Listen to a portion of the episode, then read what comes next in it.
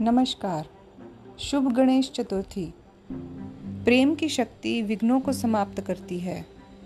परमात्मा के लिए समर्पण भाव हमें शक्तिशाली बनाता है।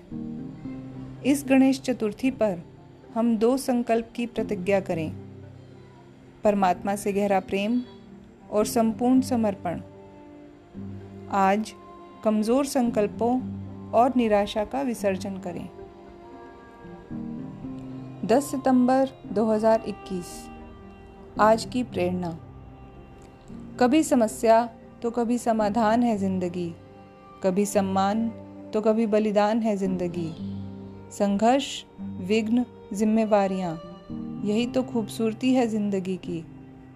क्योंकि कभी उच्च शिखर तो कभी गहरी ढलान है ज़िंदगी।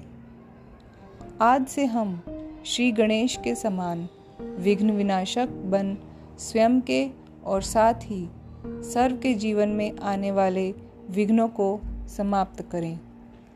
हैप्पी गणेश चतुर्थी। धन्यवाद।